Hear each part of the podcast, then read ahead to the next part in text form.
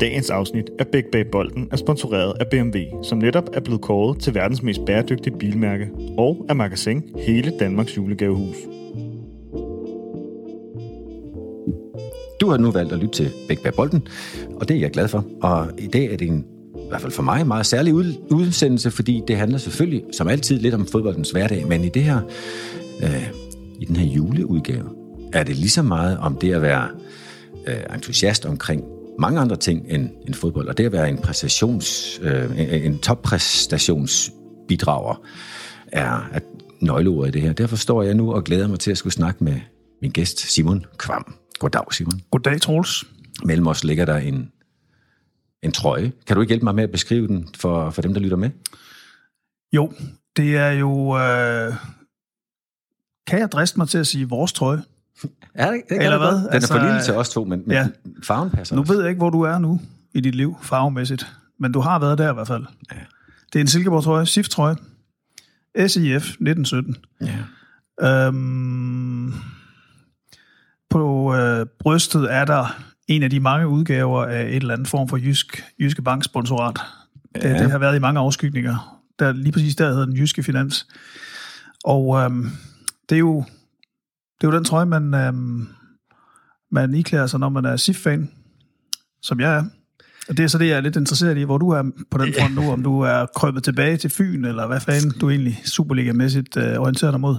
Jamen, der tror jeg nok, altså jeg ved ikke med dig, fordi jeg tænker inden for din faglighed, som er betydeligt større end min sikkert inden for musikken, øh, jeg, jeg har lært, at man ikke behøver at lade sig begrænse af en kærlighed i forhold til sport. Mm. Jeg synes nok, det gælder lidt derhjemme.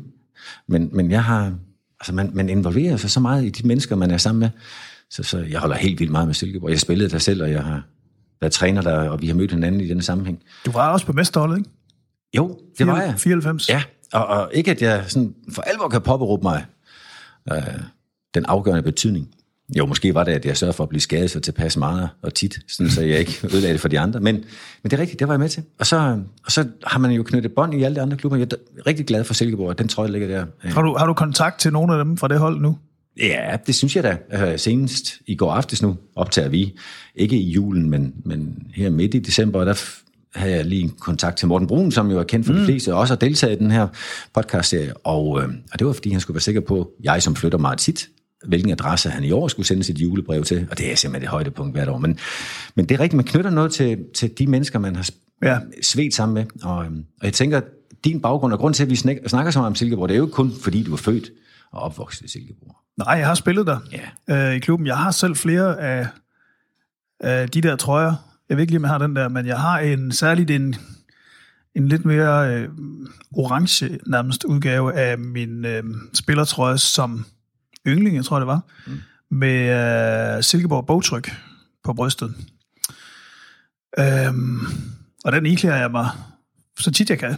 Hvis bare der er en anledning til noget futsal indendørs, så kommer den på. Når du siger orange, er det simpelthen fordi, den har været rød en gang? Den har været rød, og så er den så bare vasket øh, så meget, at den ligesom har mistet noget af farven. Øhm, og så har klubben jo kastet øh, læsevis af trøjer min vej siden, øh, med mit navn på ryggen, som jeg så ikke har iklædt mig lige så meget. Hvor jeg indrømme, de ligger i et skab. Apropos dit navn i øvrigt, så meget jeg nu har indblik i både øh, færøsk historie og geografi, mm. det, det er et færøsk navn. Ja, det er det. Hvordan hænger det sammen? Fordi du virker meget dansk. Ja, det ja, er, det er jeg også. Øh, min farfar var færing, ah. øhm, så jeg er kvartfæring. Øhm, jeg har ikke, jeg er ikke kommet der så meget, fordi min far har ikke ligesom holdt den der linje til færøerne så specielt varm. Øhm, så jeg har ikke sådan et nært forhold til færøerne som, som en, der er kommet der som barn eksempelvis. Jeg kan heller ikke forstå færøsk eller snakke det. Men øh, tingene er gået sådan, at musikken har bragt mig derop. Øhm, mm. Fordi vi spillede på noget, der hedder G-Festival for første gang med Nephew i 05 mener jeg det var. Og øh, der opdagede jeg jo så, altså hvor voldsom familiebånd jeg åbenbart har deroppe. Øh, den her festival, den foregår i en lille by, der hedder Goethe. Mm. Der er navnet G-festival. Og det er lige præcis der, min slægt kommer fra. Så jeg kunne jo ikke altså, begive mig ned af de der små øh, gader i den bygd, uden at nogen kom hen og sagde, Simon, jeg er din fætters kones øh, øh, nervøs mand. Alle var jeg i familie med åbenbart, på en, på en lidt skræmmende indavlsagtig måde. Øhm, og siden dengang har jeg så haft sådan lidt mere min gang deroppe en gang imellem, og mm.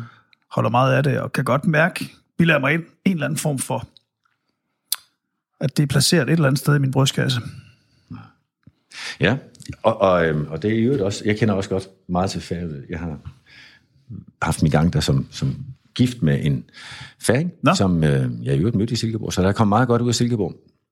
Hvis jeg ikke gift mere, så der også kom noget godt ud af nogle andre steder, kan jeg så sige det. Men vi kommer til at snakke lidt om, om fodboldens betydning for dig, altså hvordan den øh, entusiasme, du havde omkring fodbolden, har, har æbbet ud, eller taget til, eller hvilken form den har taget, og så kommer vi til at snakke lidt om, hvordan det er at være en del af en performancekultur, mm. øh, som du jo både har været i tv, og især på musikfronten, mm. og i forskellige regier. Jeg kan konstatere, at det snart er 25 års jubilæum for, for Nephew. Er det ikke rigtigt?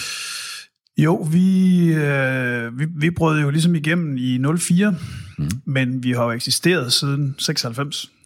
Så det, på den måde er det jo faktisk, øh, altså sådan dannelsen af Nephew, det er jo 25 år siden næste år. Wow. Og vi står her og tænker, at det ikke er længe siden. Jeg gør det i hvert fald. Ja. Simon, hvordan var det med fodbolden og dig? Du, du øh, har lige nævnt, at du spillede på yndlingerholdet. Du mm. begyndte formodentlig meget før øh, i Silkeborg IF. Øh. Ja, altså... Øh, jeg begyndte nogle år før. Jeg er ikke sådan en, som har spillet helt fra mikroput. Min historie med fodbold er jo, og det kan jo være, det også kan være anledning til øh, en runde i den her snak. Min, min øh, indgang til det var, at jeg spillede rigtig meget tennis som, som barn. Øh, på ret højt niveau faktisk. Mm. Sådan som 7-8-årig, 9-årig. Og øh, det gjorde jeg så også øh, de følgende år, men da jeg så ramte teenageårene, sådan tidlige teenageår, 12, 13, 14 år, så begyndte det at blive problematisk for mig at spille tennis. Altså, jeg kunne ikke styre mit temperament. Øh, jeg, kunne ikke, jeg blev nervøs for at tabe, jeg blev nervøs for mig selv, og min egen, øh, mit eget temperament, og jeg begyndte at tude, når jeg tabte, og jeg begyndte at blive rasende og smadre catcher og sådan noget. Og, øhm, og det gik op for mig, at jeg, jeg, jeg brød mig ikke om at stå der selv. Hmm. Altså, Tennis er jo meget alene, alene sport, ja. ikke? En meget individuel sport. Det er også det, man altid snakker om, som det fede ved det. At det er kun dig, og det er dig, der er skyld i sejren, og det er så også dig, der er skyld i nederlaget, var jo, var jo det, jeg løb ind i. Øhm, fra at være en, der var god og vinde meget, så begyndte jeg at tabe meget. Og så droppede jeg tennis, øhm, og opsøgte øh, Silkeborg IF lidt længere nede i Søholdt-anlægget mm. i Silkeborg, som du kender. Altså, der ligger jo flere fodboldklubber, og så ligger der også en tennisklub nede for enden, nede i højskolen. Og der begyndte jeg at, at ligesom at... Ja, så gik jeg den vej, og det var en kæmpe forløsning for mig. Og simpelthen at øh, komme ind på et hold, og, og, og være en del af et fællesskab, og være fælles om at vinde kampe også, øh, men også at tabe kampe. Så, øh, så det var, og det var nok der drenge, eller sådan noget, tror jeg, tænker jeg, det hed dengang. Øh, ja, det var kæmpestort for mig, og, og, og så, gik det, så gik det sådan, at jeg var, sådan, jeg var den, den evige andenholdsspiller. Altså, jeg kom aldrig op på første holdet. Jeg var sådan lige, jeg kyssede lige bunden af det en gang imellem. Øhm, men var aldrig rigtig god nok til det at komme derop. Men jeg kom så på et hold, hvor en del førsteholdsspillere, der ikke rigtig gad at være førsteholdsspillere mere, ligesom rykket ned. Navne som Rasmus Svendingsen og Jens Tastum og sådan nogen, som du sikkert også kan huske navnet på. Jeg nikker, det kan jeg øhm, Andreas Bøjsen, Kasper Karnbak, sådan nogen, som er mine venner i dag. Altså, mine venner fra Silkeborg, det er dem, jeg har for fodbold. Det er ikke folkeskolen, det er ikke gymnasiet, det er fodboldholdet. Og det var det fodboldhold der. Mm. Det der hold, hvor nogen, der faktisk var lidt for gode til det, bevidst valgte, vi vil, vi vil spille på det her hold. Altså, jeg kunne så lige være med. Det var ikke, det var, det var ikke et fravalg for mig at spille på første holdet. Mm. Men, øh, men jeg var god nok, altså, og jeg var i øvrigt øh, dannet spydspids med Henrik Tømmer. Ja. På det andet hold der. Han var jo også først en, der blomstrede som senior, som du ved. Øh, så vi havde sådan et hold, der var pisse gode, og som vandt, men uden at gøre specielt meget umage. Eller de andre gjorde ikke. Øh, og, og det hele handlede om, at det var nogle, nogle gutter, som godt kunne lide fodbold, var gode til det, men også godt ville drikke nogle bajer. Det var derfor, de var på det hold. Okay, og derfor så, så kan man sige, at uh, det du fortæller lidt om, det er måske for dit vedkommende lidt omvendt rækkefølge i forhold til, hvad man ellers har hørt om i, i mange fodboldspilleres udvikling, nemlig at de går til den og stræber som i de yngre år, og når mm. de så når øh, knallertårene, eller ja. festårene, så falder de fra fodboldholdet. Der, det var, der meldte du dig ind, men så fandt du et hold, der også havde lidt fest over sig. Nemlig, ja, nemlig. Det og, og jeg fandt et, et andet sted at være en del af noget sport end, uh, end tennis, som var sådan blevet en lille smule uh, traumatisk for mig. Det er et stærkt ord, men, uh, men det var næsten sådan, det var. Jeg kunne tænke mig at, at knytte lidt an til den uh, beskrivelse, du giver dig selv der med sådan en, en ung Andre Agassi, der, eller John McEnroe, for dem, der kan huske dem, det kan, det kan vi to, uh, hvor, hvor uh, forventningen, hvad enten det var din egen, det lyder det mest til at være, eller ja. andres, ja, uh, den, den pressede dig. Jeg tror, der er noget, der går igen, og det er der skrevet en ny bog om. Jeg kan næsten anbefale den også til dem, der lytter med, i hvert fald til dig. Den hedder Ubehag. Ikke jeg tror, du har brug for at lære mere om ubehag, men øh, blandt andet skrevet af Christian Engel, der har deltaget i en tidligere episode her i Bæk og som er mm, i selskab med andre meget begavet i, i behandling af ubehag, hvor de beskriver det ubehag, der kan ligge i at skulle være på grænsen af sin ydeevne. Ikke det ubehag at skulle træne hårdt, eller være disciplineret, eller afsavn. Ikke det sådan lidt mere dysfunktionelle ubehag, men snarere det, at gå til en præstation, og det kunne være en tenniskamp. Det kan vel for, formodentlig også være det, at skulle være på scenen, selvom mm. du har gjort det så utrolig mange gange. Mm. Men at man står og, og siger, okay, øh, jeg skal helt op på tæerne, helt ud på grænsen af, hvad jeg egentlig kan, for at levere det, jeg er tilfreds med. Og når jeg er ude på grænsen, og nogle gange skal tage et halvt eller helt skridt ud over grænsen, så er det forbundet med en usikkerhed, og det er ikke at vide på forhånd, om det nu bærer. Mm. Det er ubehag. Skal man jo kunne mestre, når man er en performer, en high performance, øh, enten fodboldspiller eller musiker, antager jeg også. Har du nogen overvejelser om, hvordan du har mestret det sidenhen? Fordi jeg kan høre på din tennisbeskrivelse, at der var det en udfordring at kunne være mm. i balance, stå ved dig selv, så at sige, i din mm. behag. Har du nogen øh, refleksioner over, hvordan du så sidenhen har gjort det? Jeg tænker, selvom det er et team, når I står på scenen som et band, der mm. enten i en duo eller, eller med de andre bands, du er involveret i, ja. så, så, så står du forrest. Hvordan har du håndteret det? Så står jeg forrest, ja, men... men jeg har tænkt en del over den, den hvad kan man sige, den øh, øh, balance mellem at være ene og være på et hold. Altså, øh, fordi øh, jeg kan jo konstatere retrospektivt, at det, jeg har opsøgt siden, det er jo på en eller anden måde en form for hold. Øh, øh situation i mit musikalske virke. Men jeg kan samtidig konstatere, at jeg vil øh, helst gerne stå forrest, øh, og på en eller anden måde lede det. Øh, det føler jeg også, at jeg, hvad kan man sige, er bedst til. Øh, ofte i de sammenhæng, jeg øh, udøver mit virke, er, er, altså, er jeg også bedre end de andre til den del. Mm. Nemlig ligesom at pege en, en vej ud og gå forrest og sådan noget. Men, men øh, men jeg er ikke sikker på, at jeg ville have det lige så godt med det, hvis ikke jeg vidste, at vi også var et hold. Altså, man kunne ikke bare tage mig ud af den ligning, og så stille mig for sig selv i eget navn, tror jeg ikke. Det, jeg ved det ikke. Altså, det er, det er et, et spændende felt, det der, fordi øhm, jeg kan i hvert fald bare konstatere, at den måde, jeg har det på, når jeg skal præstere, som du kalder det, altså i en musikalsk sammenhæng, der handler det ligesom om, at få fokuseret på, hvad er det egentlig, præstationen så er. Fordi præstationen for en musiker, for det jeg gør i hvert fald på en scene, den er ikke at ramme alle toner perfekt i en eller anden sang, eller øh, spille perfekt på klaveret, eller bevæge mig lige præcis på den, i den koreografi til den sang, eller et eller andet. Altså, det det handler om, det er, en, det er sådan et yber nærvær, hvis man kunne mm. kalde det det. Yeah. Det er sikkert noget af det samme, der kan ske i sport, kunne jeg forestille mig. Jeg ved det ikke. Men jeg er i hvert fald meget ops på, at det er det, som er præstationen, så at sige. Og det at komme derhen kræver, at jeg ikke ligesom er for... Øhm, at jeg ikke ligesom er for ops på præstationer kan man sige. Jeg prøver ligesom at lægge af mig, at uh, nu skal der præsteres. Altså, jeg, jeg prøver at tænke på, lige meget om det er 100 mennesker, jeg skal spille for, eller 60.000 på orange scene. Det, som er, gør det her godt, det er, hvis jeg ligesom kan være her, og ikke kommer til at fokusere på ligegyldige ting, men være til stede.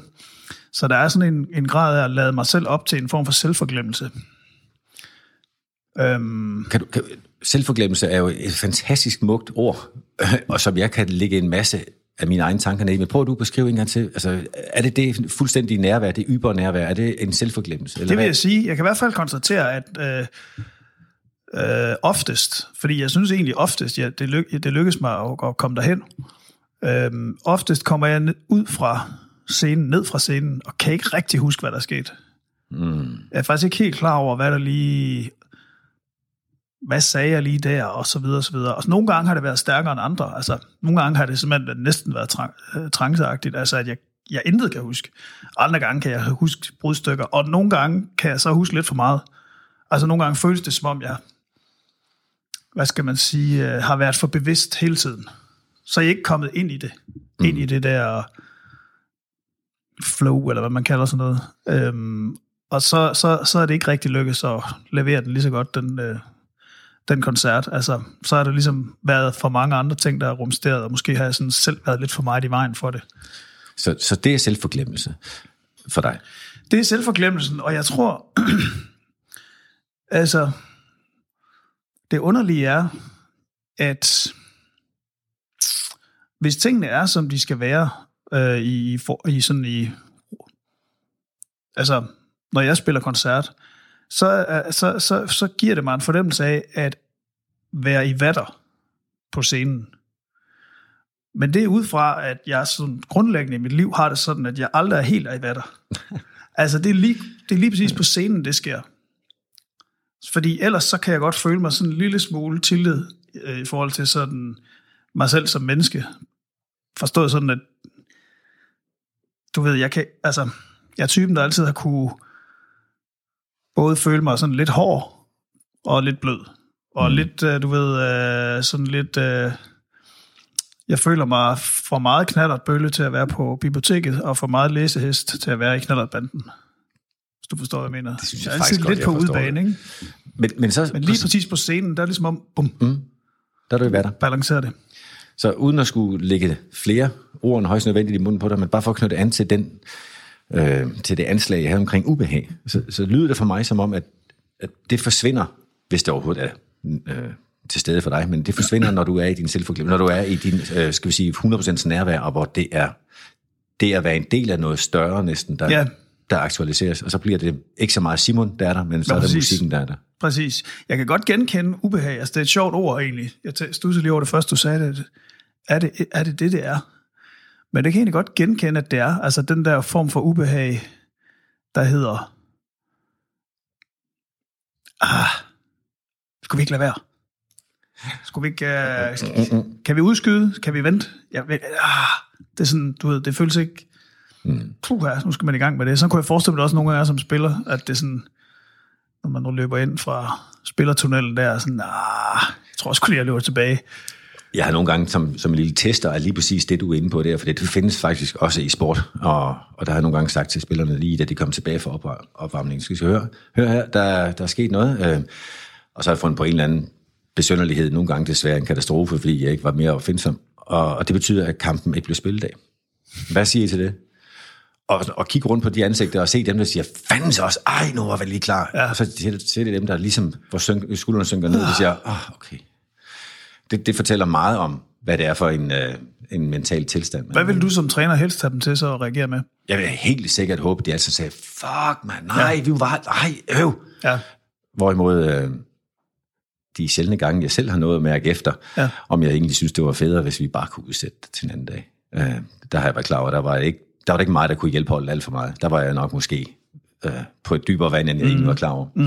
Så, men det blev jo aldrig til andet end et tankeeksperiment. Men, men, men det findes nemlig den her med, ah, er det nu så strengt nødvendigt? Ja. Og det er egentlig okay, hvis jeg sidder på bænken lidt i dag. Mm. Og det er, ikke, det er ikke så sundt. Men det er vel bare en anden form for spænding, er det ikke? Jo, jo, altså, jo. jo. Det, er vel, det, er vel, men... det er vel det at være spændt op, som, som får et andet udtryk end... Åh! Altså, ja. det er sådan mere... Men, men hvor tennisspilleren Simon, han kunne så en gang imellem, kunne jeg forstå, kunne have lidt problemer med at være spændt for hårdt op, og derfor ikke rigtig Ja. kunne få, altså det vatter, du snakker om, fra Ja. scenen på plads. Så, så det ødelægger jo rigtig meget. Ja. Altså det der overspænding kan jo være... Præcis. Og det er sjovt, det er jo ikke noget, som ret tit bliver øhm, kritiseret udefra, hvor folk de ofte står og siger, at de er jo ikke klar. De er ikke tændte, ja. Ja, ja. Og det er noget røvl. Og selvfølgelig det. De er nok snarere overtændte end Ja. ja. ikke tændte. Kan, har, du, har du oplevet det at være overtændt til, en- til en koncert, altså i musikken? Altså forsere tingene Ja. ja. kraftet. Ja, det, det, det, det har jeg. Altså, øh, øh, jeg har jo ikke, som sagt, øh, altid sådan ligesom lige styr på, hvad jeg har gjort, men, men, men nogle gange har, jeg- har jeg kunne konstatere, hvis jeg har set noget, hvis jeg en sjældent gang har dristet mig til at se noget, nogle optagelser af noget, det kan jeg virkelig ikke lide, ellers det vil jeg gerne udenom. Øh, men nogle gange gør jeg det, fordi det er jo også en faglig evaluering af, hvordan noget virker så kan jeg konstatere, at jeg nogle gange simpelthen kan, har råbt for meget. Altså min måde at tale til folk mellem numrene, mm. er simpelthen for os er lige 2 og 20 dB for høj. Altså, Lidt som man knaller Ja, jeg simpelthen råber. Mm. Altså, i stedet for at at forstå, at folk... Altså, jeg har jo en mikrofon. Det er der en grund til. Folk kan godt høre det. Øhm, og også i bandregi kan man mærke nogle gange, så spiller vi simpelthen... Så har vi simpelthen spillet numrene lidt for hurtigt. Altså lidt for stresset, og lidt for kort mellem numrene, fordi man sådan har sådan en eksekveringstrang, ikke? Mm. som jo lige præcis taler mod det, jeg start, øh, snakkede om før med at, at være der, og ikke tænke, nu skal vi eksekvere, men simpelthen være der, også være der i hver enkelt sang, og hver enkelt vers, og hver enkelt takt. Var det også lidt det? Altså nu kan du godt høre, hvordan jeg gerne vil knytte bånd til noget, og det kan godt blive for forceret, apropos forceret. at, at, var det også det, der kunne stå i vejen i tennis, at du ville det for meget, altså kunne forcere, øh, altså fordi der er jo Ja. et, et beat, der passer i musikken, der er vel også et slag, der passer i tennis, og Det er, jamen, timingen det er er der ingen tvivl om. Altså, øh, det har, det har været sådan noget med... Altså, øhm, jeg kan igen kalde mig sådan noget med at, at, at, at slå til en bold, og så nærmest være løbet op til nettet, før jeg har slået den. Mm. Altså ikke være i slaget, men, men ligesom have, være forbi det i hovedet. Ikke? Og jeg har så på min, øh, jeg har sagt gamle dage, det, inden for de sidste par år, taget tennis op igen. Og, øh, og nu kan jeg sådan overordnet håndtere det lidt bedre. Øhm, det der med, hvad, hvad, altså, jeg synes, det er en sindssygt fed sport, og, og man kan også spille den som en, der er 45, og som, som også kigger frem på og gerne vil styrke noget sport, som, som ældre, distingueret herre. Øh, det er lettere med tennis end fodbold, ved jeg ikke, om du er enig i, men det synes jeg. Øh, men pointen er, jeg kan godt en gang imellem ryge hen i det samme mindset. Altså simpelthen ikke at kunne... Øh, altså kunne... Øh, jeg ved, hvad jeg skal gøre. Jeg ved, nu, okay, okay, nu kommer den. Slå stille og roligt sving, bare op over, end med, end med catcheren op over skulderen. Jeg ved alle tingene, og så gør jeg det ikke. Mm. Så ligesom, så gør jeg noget andet, og skyder den i nettet, og bliver forbandet over det, og kan stadigvæk godt finde på at kaste med catcheren. Jeg ved ikke, om det er befriende at høre, men, og jeg er rigtig glad for, for nu har du lige stået ud for flere sving her øh, i den tomme luft, Ja. ja. uden catcher. Jeg er rigtig glad for, at du ikke har catcheren med med den viden. Altså, røg den skår i hovedet på dig. Grunden til, at jeg dvæler lidt ved det her, udover min egen interesse, jeg synes, det er rigtig relevant at høre om, om hvordan du også i de andre sammenhæng, end bare lige præcis fodbolden eller sporten, har skulle ah, præstere med viden om, at der, der er nogle andre, der også har en forventning med ind i det her. Om det kan overhale din egen eller ej. Jeg synes, det er relevant også for de mange øh, unge, håbefulde fodboldspillere, der måtte lytte med på det her, eller for dem, der skal træne dem, at, at det er faktisk, altså det er næsten for, for ofte, man ser nogen forsere det, end at man ser nogen ikke vil gøre det nok. Og hvis umage, det ikke er mageligt, så er det klart, at alle de er parat til at gå helt over gevind i at gøre sig ekstra umage, og mm. derfor gøre det endnu mere besværligt for sig selv. Mm. Altså, der er også noget med at kunne læne sig ind i det. Øh, og jeg tænker, med det fjerne viden, jeg har om musik, at det især i musikken er at kunne læne sig ind i musikken, og det, at de andre faktisk også holder noget af, af takten for dig. Altså, Ja, øh, altså og, øh, og være så... Altså man kan sige, mus, et musikalsk virke er jo delt op på den måde, det handler om, at, i, i mit tilfælde i hvert fald, og mange af mine kolleger og venner, at det handler om at skabe noget musik og udgive det. Det er en del. Altså det at finde på det. Og så det at optræde med det, det er en anden del, og det er faktisk i virkeligheden to utroligt forskellige, forskellige artede øh, arbejdsopgaver, som også er noget, det gør, at jeg holder af det. Altså, at det, det, det er meget forskelligt. Det ene, at det ene er ligesom sådan en laboratoriearbejde, hvor man trækker sig ind af og kigger ind af og sådan noget, og det andet er så cirkusarbejde, mm. hvor man tager rundt med noget grej i en bil og stiller det op og optræder for folk i Odense og Ringkøbing og hvor det ellers er. Og i forhold til det sidste, der, der, um, øh, altså der skal man jo også huske på, synes jeg, hvorfor er det folk kommer? Kommer folk for ligesom at få sådan en øh, perfekt pakket vare, hvor alle tonerne sidder i skabet? Eller kommer de for ligesom at opleve en eller anden form for øh, kontakt med nogen, der stiller sig op. Altså i mit tilfælde, der er selvfølgelig forskel på artister. Altså øh, når Jada kommer ud, så kommer folk jo sikkert for at høre hendes helt fantastiske vokal. Og derfor skal hun gerne synge godt. Øh, men, men når jeg kommer ud, så, så er stemmen og hvordan jeg synger, det er en del af pakken, men det er lige så vigtigt, hvordan jeg ligesom... Alt det andet, jeg gør, har jeg en fornemmelse af. Det, det er ligesom det er ligesom det, der er, der er værd at gøre sig umage med. Og som, hvis, ikke, hvis ikke man gør det, så, så, så, så kan det godt mærkes. Og det handler, som du siger, om at læne sig ind i det, mm. og ikke mas for hårdt på. Ikke? Og lige præcis den performance-del, altså fordi man kan sige, forskellen på at høre skønsangen, og så kan du egentlig bare skrue rigtig højt op for dit anlæg derhjemme, og så få næsten samme oplevelse som at stå i en stor sal med ja. store højtalere.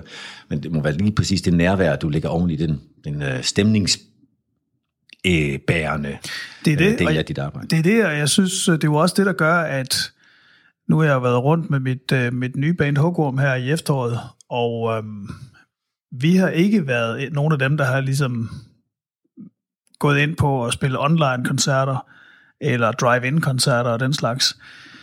Og dels har det jo noget at gøre med, at vi er et nyt act, så det giver ikke rigtig mening, at vi, vi gjorde det som det første, folk oplevede. Mm. Det, det ville være underligt. Det er jo mere sådan en, en undtagelse, der bekræfter reglen, som nogen kan gå ud og gøre, og, og så er det sjovt. Altså, øhm, det er den ene årsag til, at vi ikke har gjort det. Det andet er netop det, vi snakker om nu, med at være i rum med folk. Altså, der er noget med at være i rum, fysisk rum sammen, som, øh, som simpelthen øh, som ikke kan erstattes, og som ikke kan fungere igennem en skærm eller igennem en bilrude.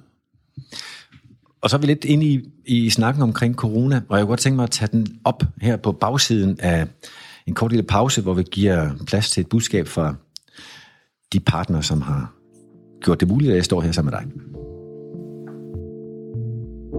Jeg ved ikke, om du ved det, men Magasin har Danmarks største udvalg af herretøj.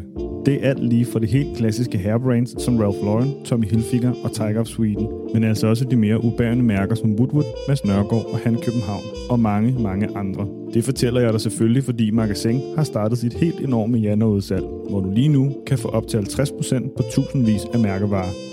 Og selvom stormagasinerne lige nu er lukket, så kan du selvfølgelig stadig sagtens handle online. Så klik en tur ind på magasin.dk og få op til halv pris på dine yndlingsmærker. Vidste du, at BMW Danmark 9 år i træk har vundet kundetilfredshedsundersøgelsen Autoindex for at have de mest tilfredse og lojale kunder i Danmark? Så er vi tilbage igen, Simon. Øhm, apropos BMW. Ja, ikke at det går rundt og snager, men jeg har jo også lagt mærke til, at det, det er også din foretrukne bil. Øhm. Det er det. Jeg har fået... Øh, jeg har fået øh, været så heldig at kunne lease på en øh, fin måde hos Jan Nygaard i øh, København. Mm. Og derfor er jeg godt kørende. Bayersk kørende. Bayersk kørende, ja. ja. Når vi engang er færdige her, så skal jeg nok lige med ned og se, om, om, du, om du har været heldigere end mig. Jeg synes, jeg gør også det er privilegie. Men sådan nok om det. Øh, vi kom fra corona, situationen, og det at præstere og være i nærvær, eller det at skabe den her yber nærværende oplevelse, som kræver formodentlig en eller anden grad, jeg skal lige prøve at afbryde mig selv her, så kom en, en anekdote, noget lige venten for, for dig eller med dig, inden øh, jeg husker tilbage i tid, og det er så den tid, hvor, hvor jeg stadigvæk trænede i Silkeborg, den flotte røde trøje ligger mellem os, hvor øh, du og Peter Sommer var ude og optræde til en af vores sponsorarrangementer. Mm. Og øh, det, nær, det ybernærvær, øh, du præsterer, var så 100% på scenen, og knap så meget øh, reflekteret ned blandt bordene, hvor der vel stadigvæk var en eller anden grad af steg eller noget is, der lå og smeltede. Og øh, jeg husker, at du på et tidspunkt i din kontaktsøgen til det her lidt stumme publikum, vendte om mod Peter Sommer og sagde, det her må simpelthen være det mest blå segment, vi nogensinde har spillet for. Mm. og ja, og ja, men det tænker jeg også, når du, når du gerne vil skabe det nærvær, og i øvrigt øh, være en lægen der ind i musikken, så hvor meget betyder publikums deltagelse egentlig i det for dig? Jamen, publikums deltagelse betyder en del, men, men, men det jeg kan huske, der skete der, øh, jeg er ret sikker på, at jeg sagde det ikke kun til Peter Sommer, men jeg sagde det til folk, mm. altså i mikrofonen, ikke? Mm. at de, de var det mest blå segment, vi nogensinde har spillet for. Og, øhm, og det, som, det, som det jo gør at sige det, uden at forsøge at tale det op til at være genialt, men, men det, det, det tager jo ligesom, det angriber jo ligesom det, alle ved. Vi står her, Peter Sommer og jeg, sådan nogle lidt øh, fis fornemme øh, sangskriver-typer. De sidder der, sponsorarrangement, suppe, steg is, det handler om fodbold, og de er der egentlig for at høre Troels Bæk, træneren, der skal tale lige om lidt. Vi står bare som sådan nogle med, med sådan en bjællehatte, øh, hofnarer, ikke? Og det at sige det der, og så i øvrigt sige, vi er fish out of water, vi plejer ikke at spille for nogen, der, hvad hedder det, er så velnæret med slips. øhm, det, det er jo med til ligesom, at, det er jo faktisk med til at give lige præcis den connection. Altså det er jo ikke altid, at det handler om at være glade og rose hinanden, og ej, er det god musik, og åh, og klap, og vi siger, ej, vi er det fedeste publikum, vi nogensinde har spillet for. Det er egentlig ikke der, den ligger den ligger jo faktisk mere i, ja, min oplevelse, og det er i hvert fald det, jeg prøver at gøre. Og prøve at sige, hvad, altså prøve at tale om, hvad er det, vi er gang i her, og, og gerne på en lidt humoristisk måde, ikke? At sige, hey, hvad, hvad er det for et underligt mismatch, uh, der sker lige nu? Ja. Er det ikke komisk? Er det ikke spøjst? Og så er der ligesom lige pludselig en eller anden connection, og så kan det faktisk være, at man kan skubbe en sang ind i det på en anden måde, end man kunne før man sagde det. Så i stedet for at stå og kæmpe for at skabe øh, stemning fra orange scene, så, så øh, kig lidt ind på, hvad der er reelt til stede. Præcis. Og så brug det som, som afsæt. Ja, mm. hvilket jo i øvrigt også, som, som vi jo lige har nævnt, før vi gik på her, var noget af det, din tale handlede om. Din tale til sponsorerne det år som træner, da du var træner for Silkeborg, hvor du faktisk... Er det okay at sige det? Ja, ja. ja. hvor du faktisk sagde, så vidt jeg husker, det var nærmest sådan en anti-pep-talk. Altså, du sagde til sponsorerne, Hold op med at forvente, at vi vinder, hver gang vi går på banen mod FCK. Forvent, at vi taber. Fordi det er sådan, det styrkeforhold er. Mellem ja. en kæmpe klub, og så den her lille klub. Men håb. Lev i håbet. Altså, du talte meget om håb. Og det er at håbe på sejren. Ikke forvente den, ikke regne med den, men håbe på den. Øh, og det synes jeg jo faktisk var øh, både klogt og egentlig ret fint at sige i den sammenhæng, fordi det er jo ligesom også hvad kan man sige, udtaler tingene, som de er, og udtaler det, det hvad skal man sige, det, det umagiske, som det er, nemlig, vi skal ikke regne med, at vi bliver mestre hvert år. Det blev vi engang i 94, men det kan vi ikke blive hvert år. Men vi kan håbe på, at i dag slår vi FCK. Mm. Og det, det tror jeg egentlig også landede godt dernede. Og, og så ikke nødvendigvis for sådan at, at dykke ned i, hvordan den ene aftens to-tre øh, båltaler her har lyttet, så vil jeg bare sige, det, jeg vil godt knytte an til det, nemlig, fordi jeg synes, det giver mig anledning til at nævne noget af det, som jeg synes er det centrale omkring præstationer og performance og det er nemlig at tage udgangspunkt i, hvad der reelt er til stede. Og, og øhm, jeg ved ikke, hvordan du har oplevet det i musikken, men jeg kan da i hvert fald konstatere, i sportens verden, i fodboldens verden i hvert fald, der er det blevet en meget, meget dyr vare, vi går og sælger, håbet nemlig. For det er ikke de der 15-16 hjemmekampe i løbet af et år, det er alt, alt for lidt i øvrigt til at holde en så stor virksomhed kørende. Det er håbet om, at anden halvleg er bedre end første halvleg, eller at mm. næste kamp bedre end sidste, eller næste sæson bedre end den igangværende. Og det håb gør jo bare, at folk de pludselig går rundt og tager øh, og, og, og, og sutter lidt på det håb, og tror, at det næsten er virkeligt, selvom der kan være så mange af de reelt tilstedeværende faktorer, der kan gøre det næsten uvirkeligt. Mm.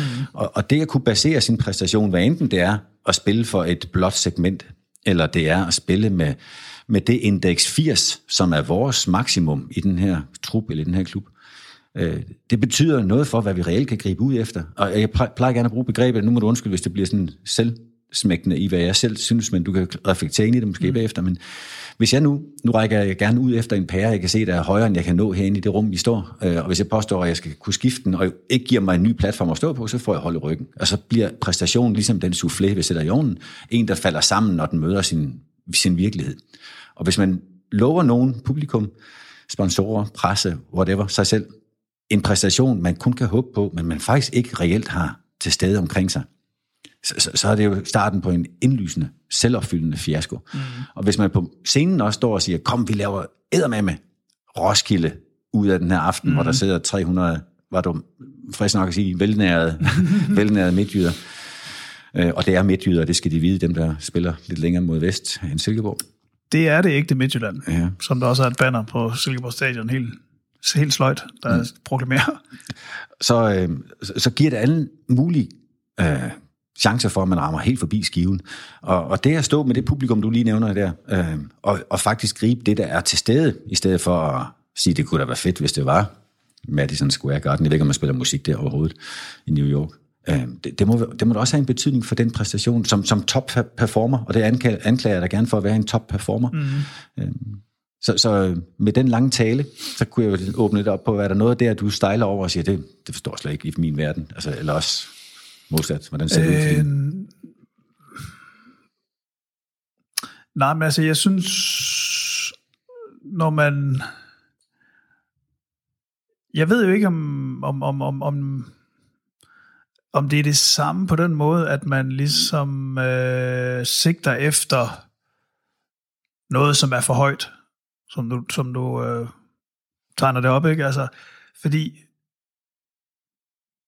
der, der er måske den sammenligning, at øh, da jeg med, med, med Nephew gik fra at være nogen, der var vant til at spille klubber og små venues, og så pludselig sådan prøvede at spille store, kæmpe scener, festival scener eller arenaer og sådan noget, ikke? indendørs arenaer. Så vidste vi jo ikke, om det holdt vand. Altså, om vi egentlig kunne det. Så det var sådan lidt en, øh, det, det var helt klart sådan en øh, fornemmelse af, det, øh, altså det er så ukendt land, at det, det er jo ikke til at vide, om man kunne ligesom magte det, om det, altså, det havde, det havde en grad af, kan jeg huske sådan mange, de mange gange, og, og mange første gange, sådan en grad af, når, så må vi se jo, om vi kommer i mål med det, eller hvad skal man sige, om det lykkes, eller vi går i stå, eller hvad fanden, altså kan vi overhovedet være på den her scene? Og så blev det jo, øh, så blev det jo ligesom en ting, at det kunne vi godt. Og, øh, og så, så er mit live-liv jo ligesom formet sig sådan, at jeg er sådan en, som mange kender fra det. Altså, og føler mig godt hjemme i det egentlig. Altså, det der med at spille sådan nogle store, store forsamlinger. Spille for store forsamlinger. Og det kan man så sige er det er jo gået hen til øh, øh, øh, ikke at være noget, jeg er så, så tvivlsom om, omkring, om, det, om, det, om den går hjem. Det, det, det, det har jeg prøvet før. Så, så, så der har jeg sådan ligesom skulle finde en måde at øh, være i det, uden så hele tiden at tænke, nå, hvad er så det næste nye? Hvad er så det næste større? Fordi det, er, det har ikke været en, en, en, en hverken en ambition eller en mulighed for Nephew at sige, nå, så er det Madison Square Garden eller Wembley som det næste. Altså, mm. det er lang tid siden, at vi ligesom, og jeg ligesom sagde til mig selv, det er ikke, jeg kommer ikke til at være sådan en udenlands øh, explorer her. Altså, det er, ikke, det er ikke den ting, der er i gang. Så der skal man jo så finde ud af, hvad er det så, man gør i et land som Danmark, som er relativt lille. Fordi man kan jo ikke leve som sådan et stadionband, øh, særlig lang tid ad gangen her. Det, det kan man dukke op som en gang imellem. Øh, og det er jo derfor, jeg så også har, øh, blandt andet derfor, også af kunstneriske årsager, men, øh, men at jeg ligesom har startet en ny, et nyt lille fartøj i Hugorm. Altså øh, en ny lille speedbåd, og så ligesom forladt supertankeren, og sat mig over en, en ny lille speedbåd med en lille Kawasaki påhængsmotor, og så prøver jeg at, at sejle lidt i den, og se, øh, om den kan blive bygget større. Det er jo øh, klart ambitionen og målet med det, at sige, hvad, hvordan kan man vokse med det? Velvidende, at det handler om at bygge en hule. Det er det, der er det sjove. nu smykker jeg mange billeder på banen her, ved jeg godt, ikke? Byg en båd, lad mig blive bådbilledet. Mm. Det handler om både bygning, og ikke så meget at sejle rundt og fede den i en kæmpe båd, der er bygget. Så, så det at give dig selv chancen for at være en startup, selvom du sam, samtidig har en koncern. Ja, egentlig, ja, så det kunne være et andet, øh, ja. og lidt mere uh, Lars Seier-agtigt billede på det. jeg, det tænker jeg var en blanding af, af kritik og ros på en gang. øh, Simon, øh, jeg er ikke med dig. Altså, jeg er jo ikke voldsomt balanceret i mit maskuline feminin spektrum. Jeg tror, jeg er mere øh, forankret i det maskuline, måske altid godt er. Så derfor tør jeg godt tage til indtægt, at øh, vi mænd jo har skabt noget af det mest ubalancerede i verden, nemlig den der naive tro på, at alting skal vokse hele tiden. Øh, et skridt bliver til 10, og man skal nå længere og længere ud af et spor. Når man er gået fra en normalitet, og så pludselig oplever det helt anormale. Altså for eksempel at gå fra klubkoncerter til pludselig at stå på en scene med 60.000 mennesker på Roskilde, eller, eller have fyldt en arena, så bliver det med det samme gjort til den nye normal. Nemlig. Hos os mænd. Mm. Det, I hvert fald ofte. Tror du, det er en mandeting? Ja, det tror jeg. Okay. Uh, det, uh, nu kan vi ikke få den kvindelige uh, stemme med her til at opponere, men det, det tror jeg, det er. Mm-hmm. Uh, den der naive tro på, uh, som i øvrigt har bragt vores samfund derhen, hvor vi er nu, på kanten af alt muligt uh, sammenbrud på, at alting skal vokse i, i en hast, som, som måske næsten ikke uh, kan bære. Boblerne skal blæses i. Ja, mm. enig. Og derfor så, øh, når, når jeg nu spørger ind i den retning her, så er det også for at høre, når så man løber ind i corona, og, og, og Roskilde er lukket, eller de store venues ikke er, er mulige, og du, som du fortalte mig, inden vi optog, øhm, spiller, som du har gjort hen over efteråret, også med, med Hugrum, for nogle gange et par hundrede, 100 eller 200, mm. i sale, der ikke kan være meget mere i, med de restriktioner, der er. Mm. Øhm, er, er, det så, er det så lige så plausibelt, lige så nærværende, lige så øh, kildrende en fornemmelse for dig? Ja, det synes jeg faktisk, det er, fordi øhm, så handler det jo om at på en eller anden måde øhm, finde nogle nye øh, gåder at løse, hvis man kunne sige det sådan. Jeg har i, øh, i, øh, i lang tid haft sådan en drøm om at prøve at gøre noget med koncertformatet, som var lidt mere teateragtigt. Altså som lagde lidt en, kan man sige, en historie ned over et show. Øh, sådan et narrativ. Øh, der findes i Hugum musikken et, øh, sådan en stemme, helt konkret, en stemme i sangene, som er min stemme, pitchet ned, som, så den er dybere, som jeg selv synger lidt op af. Og den repræsenterer, den stemme repræsenterer lidt mit sådan, min indre djævel på skulderen. Mm. Altså sådan en form for selvhad, øh, der hele tiden siger ting, som er ubehagelige for nu at blive ved ubehag, som vi snakkede om før.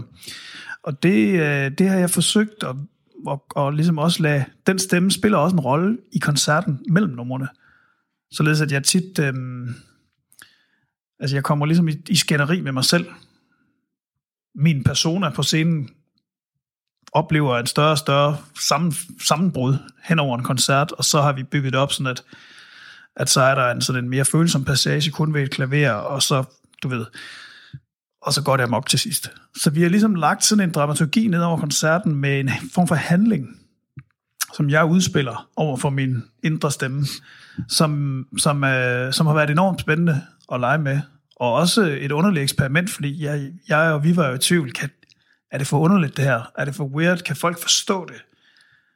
Flyver det bare hen over hovedet på dem, eller hvad? Øh, men det er det i høj grad ikke gjort. Altså det er blevet virkelig øh, forstået, og sådan har faktisk haft godt af, at folk sad ned, fordi det så har kunne øh, få lidt mere, lidt mere opmærksomhed, end hvis de har stået og ævlet løs i 60 minutter, som man plejer til en rockkoncert, ikke? Og forsøge at overdøve musikken. Ja, nemlig. Um, så det er der, jeg finder min tænding. Altså selvfølgelig også på at spille numrene, mm. og i øvrigt på at være på tur med, min, med mit band, og spise flæskesvær og drikke øh, Limfjordsporterøl om backstage, og alle de ting, altså, men, men rent kunstnerisk og rent det, der sker på scenen, der har det helt klart været med til at give mig en, en ny årsag til at være der. Altså, og et eksperiment, som jeg har gået meget op i at forløse. Det betyder vel også, at der er en eller anden, øh, i og med at der er en dramaturgi, så er der også øh, et, et meget skarpt optegnet skelet i, i hele den performance. Altså, fordi, ja, det er der. Fordi der er noget, der vel sagtens er båndet. Det Nemlig. Har man nok ikke bånd Nemlig. med rundt mere. Øhm, hvis du, og i sammenligning med normale koncerter, altså uden den dramaturgi, hvis nu du prøver at kigge ind på fodboldens uh, taktik, hvor man jo forsøger at lave sådan en, altså det er meget, meget trænerens ambition, tror jeg, at kunne lave en køreplan, en drejebog for, hvordan vi forventer at kunne håndtere forskellige situationer, øh, så, så oplever vi jo, de, os trænere, at det oftest er mest tydeligt de første 10-12 minutter. Af første mm-hmm. halvleg er måske en 5-6 minutter af anden halvleg start, hvor efter at spillet og spillerne tager over. Ja. Øhm, og derfor så kan man sige, taktik er jo meget, meget oftest trænerens beskæftigelse og syssel, mere ja. End det altid bliver træner, øh, spillernes øh, dagsorden. Når, når så I slipper kræfterne løs på scenen, er det, er det lidt det samme? Altså, I har jo formodentlig et sæt, I ved, I spiller nogenlunde ja. i Men rækkefølge. ja, det hæng, ja, vi har et sæt, og vi har også nogle, og især i forhold til det, jeg fortæller om her, har vi selvfølgelig nogle ting, vi er bundet af, mm. som ligger i backtrack, som man kalder det. Men ellers så vil jeg egentlig sige, du, der tror jeg godt, man kan sammenligne, det handler meget om at komme fra start godt mm. og rigtigt, og fokusere på det. Øhm, og få rullet snebolden ned ad bjerget på en god måde, så skal den sgu nok tage fart selv og gå en eller anden øh, ja, altså tage form selv også, ikke? At- Men noget, jeg har lyst til at spørge tilbage om, og det håber jeg ikke bliver alt for uaktuelt øh, i, i forhold til, hvornår det her bliver sendt, men øh, nu kan jeg jo så konstatere, jeg, ser, jeg er sådan en type, der ser meget fodbold i fjernsynet, men fatter ikke så meget taktik. Når man taler om, at Ole Gunnar Solskjær simpelthen ikke er dygtig nok taktisk, som jeg kan høre nogen tale om, hvad, hvad er det så, man mener? Kan du forklare mig det? Det, det er meget spændende, fordi det var han jo i den grad i Molde, hvor han vandt mesterskaber øh, med, med et hold, som ikke var afgørende, afgørende bedre end, end Rosenborg eller nogle af de andre tophold i Norge. Ja. Så, så noget kan han selvfølgelig med det. Jeg, jeg er lidt i tvivl om, hvad folk kan mene, andet end at øh, man kan have svært ved at se fra kamp til kamp det samme udtryk. Men Jamen, det er også det, jeg hørte dem sige, øh, øh, Præmelka står og snakker om, og sådan Ja. noget, ikke? At, det er sådan, at det er forskelligt. Er det det, eller hvad?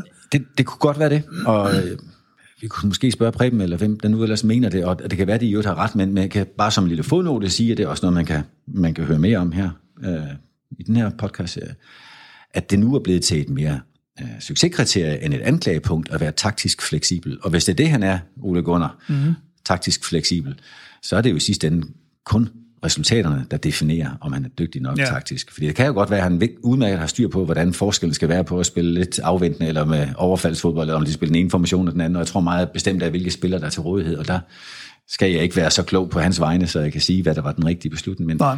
men det var meget svært for mig at forestille mig. En mand, der har levet hele sit liv i fodbold, der har haft træneransvar ansvar i mange år. Ja, og i ikke øvrigt ved, hvad han gør. Ja, ja, jeg tænker, han har også taget sit kørekort. Ja. Øh, så kan det godt være, at trafikken ikke er med ham. Men, øh, men, mm. men, men hvad ved jeg om det? Men jeg kan jo prøve at se, om vi kan få Ole Gunnar med i den her podcast, her, så kan jeg spørge ham. Det kunne være spændende, ja. Så kan det være, du vil... Så kommer jeg også. Ja, så laver vi et lille panel her. Øhm, I forhold til hele det, øh, nu skal jeg passe på ikke at blande fodbold og musik hele tiden, men, men der er noget, jeg synes, der kunne ligne hinanden, nemlig øh, popkulturen, ikke ment som musikgenren pop, men, men populær opmærksomheden. At en fodboldspiller, der som 17-årig er vældig dygtig til at jonglere ned på en badeanstalt, ja, det kunne være ved Almin Sø i Sikkerborg-området. Mm. Han, han vil meget, meget hurtigt blive profileret af en agent og en, et medie, når han så har spillet halvanden god kamp ind på et eller andet givet stadion. Så skal han stå og have en holdning til, om Danmark overhovedet skal være i Afghanistan, og hvad ved han om, hvilken række Afghanistan spiller i, tænker man så bare. Og øh, hele det, at man bliver eksponeret i en grad, som, ja, så for eksempel, at den mest eksponerede arbejdsplads i Danmark stadigvæk, øh, på trods af Novo Nordisk og Mærsk og Kongehuset og Lego, er Brøndby IF, mm-hmm. at, at det, man bliver så hypereksponeret, øh, har, jo, har jo også altid været, været musikstjernernes, popidolernes øh, vilkår. Hvordan spiller det ind på din hverdag? Fordi, nu skal jeg jo ikke stå og sige, at jeg har øh, smugkigget på dig, men, men jeg lægger også mærke til, da du ankommer her i dag, det kan også være, fordi det er pivkoldt, men der har du også hætten lidt op om ørerne mm. og sådan noget. Hvor, hvor meget betyder det for dig i din måde, du navigerer rundt i din hverdag på, at du ved, at folk stiller dig til regnskab for næsten noget, du ikke har gjort? Jamen, det har jeg jo, øh, det har jeg jo levet med i nu 16 år. Øh, så det, det, det er ligesom blevet et vilkår. Jeg har vendet mig til øh, det der med at, øh, hvad skal man sige, vide, at nogen genkender mig, eller forholde mig til mig selv udefra. Det er jo i virkeligheden et, øh, Det, det er jo, det er jo en, en måde at leve på og se på verden på, som er som har en, en lidt, lidt syg slagside, synes jeg. Altså det der med at være meget bevidst om, hvordan ting, man gør, ser ud hele tiden. Og, og det, som er så tragisk ved det, vil jeg næsten kalde det, det er jo, at det er jo ikke kun kendte, der, der, der, der lider af den sygdom efterhånden. Fordi social media har jo gjort, at alle er redaktører i deres eget liv. Mm. Og, og hele tiden på en eller anden måde kuraterer det. Og tænker, hvad? Nu spiser jeg lige en shawarma her på Nørrebro. Var der lige en lille post? Var der en lille story? Skulle jeg lige øh, rapportere lidt her fra det her hjørne af mit liv? Det er jo det, der, det, er jo det, der sker som kendt person, lige pludselig offentlig kendt. Det er jo, at man ligesom tænker på den måde. Ikke? Mm. Øh, det var der noget, jeg i starten, øh, da jeg brød ret voldsomt igennem på to fronter på en gang, komikken og musikken, så kan jeg da huske, at jeg virkelig bøvlede med det. Og gik også, for at være helt ærlig, til, til noget terapi omkring det, for at mm. håndtere det. Mm. Altså det at være så bevidst om mig selv hele tiden, at det næsten blev stod i vejen for at være mig selv. Altså jeg næsten tænkte i, når her kommer Simon Kvam gående ned ad denne gade. Han har gummistøvler på. Holder det? Og så videre. Altså, øh, men det synes jeg efterhånden, jeg, jeg, jeg har lært at leve med, og, og ligesom, jeg lader, jeg lader det ikke få for meget plads. Altså, det, det, jeg er også på øh, Instagram, og tænker også på den måde, man gør, når man er der. Men, øhm, men jeg tror, jeg er måske lidt mere bevidst om den, den, den, den, den lidt øh, usunde slagside, det kan have. Og, og prøver derfor at holde mit øh, skærmforbrug lidt ned. Og den slags tanker lidt nede. Lidt i ave. Mm. Men, men altså, jeg synes, det er en skarp pointe. Og, og i den sætning har du sagt til mig, som jeg vil huske nu længe. Altså, man kan blive så bevidst om sig selv, så man faktisk står i vejen for sig selv. Det mm. uh, kunne være et fast kursus for alle unge, for eksempel fodboldspillere, eller andre, der har tænkt sig at deltage i offentligheden, og det er jo faktisk alles vilkår, vi alle sammen er i medierne.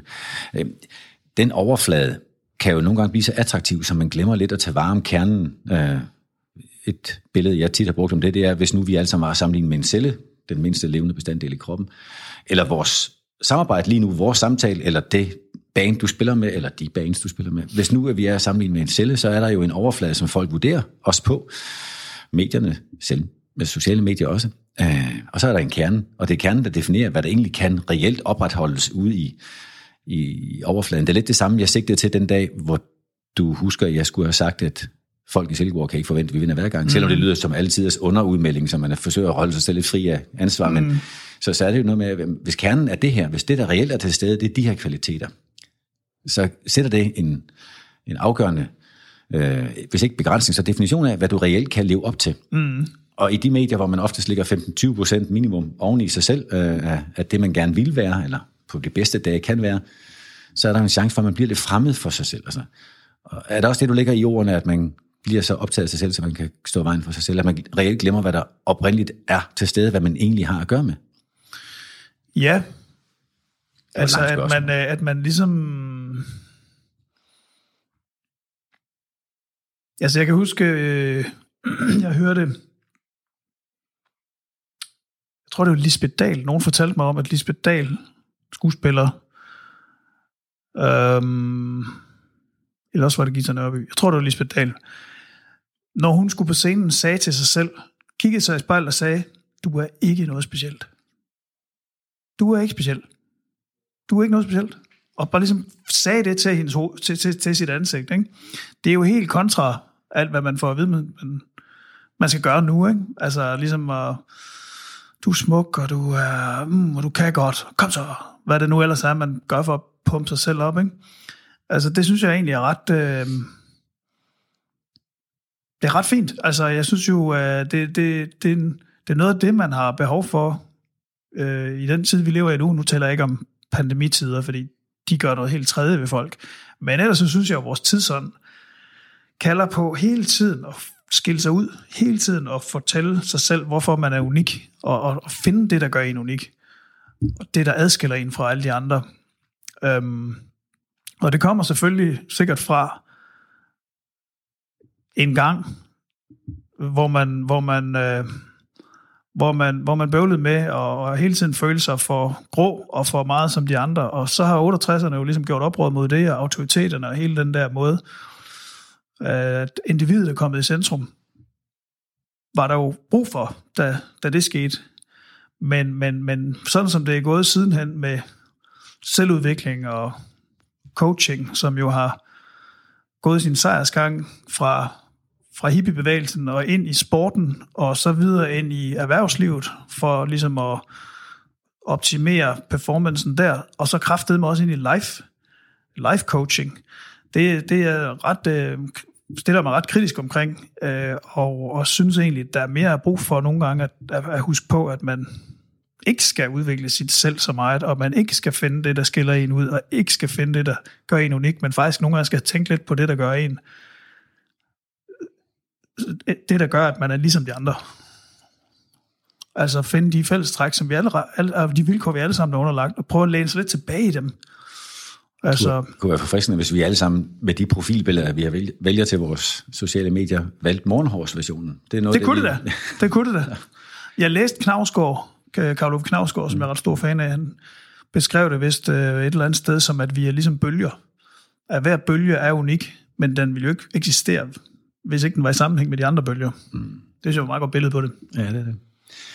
Jeg husker også, uden at have talt med Michael Berlesen, kan jeg huske, at han, i hvert fald fik jeg indtryk af, at han, han fortalte, at når han sad på skærmen, da han stadigvæk gjorde det, øh, og præsenterede de her verdens, var det mindste nyheder, øh, i sit de meget, uaktuelle. De uaktuelle, nu tak for det. Øh, I sit meget fine jakkesæt med det altid moderigtige slips og så videre, så skulle han angiveligt under bordet, under det her skrivebord, så sidde i tøfler, eller i mm. bare ben, eller hvad det nu var. For ja. ligesom at minde sig selv om, at ja, så er det vi heller, så er vi heller ikke... Og modvægte lidt, ja. ja, ja.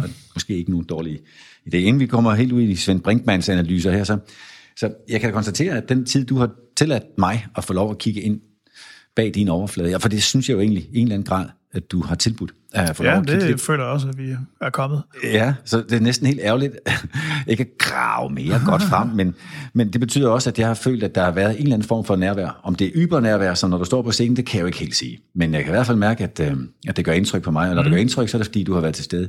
Øh, og det vil, vil jeg gerne sige dig mange tak for, Simon. Det har været... Tak for invitationen. Jamen, og det kan jo blive en helt god vane jo, hvis vi øh, en gang hver år til julefrokost. Jeg kommer gerne igen, ja. og imens så, øh, inden vi lukker året ned og så videre, så kigger jeg nu hen på den røde trøje, ligger mellem os, Silkeborg IF. Øhm, de skal tilbage i Superligaen. Ja, det skal de altså helst. Ja, og det, vi skal... De skal op igen, op. så de kan komme ned igen. det er jo, altså, det, jeg, nogen fortalte mig, det er det mest øh, ned- og oprykkende hold i, mange, i Danmark mange. nogensinde. Nogensinde? Ja. Det kan ja, jeg altså, ikke tage, for jeg har ikke været med til nogen af delene. Det er, det er, altså, det stadion der, det skal da have et Superliga-hold til at løbe ja, på banen. det skal det. Det skal det.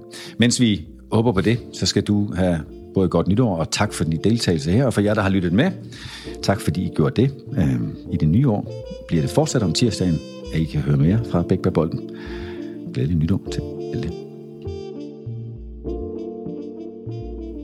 Dagens afsnit af Bæk Bag Bolden blev produceret i samarbejde med BMW, som netop er blevet kåret til verdens mest bæredygtige bilmærke, og med magasin hele Danmarks julegavehus.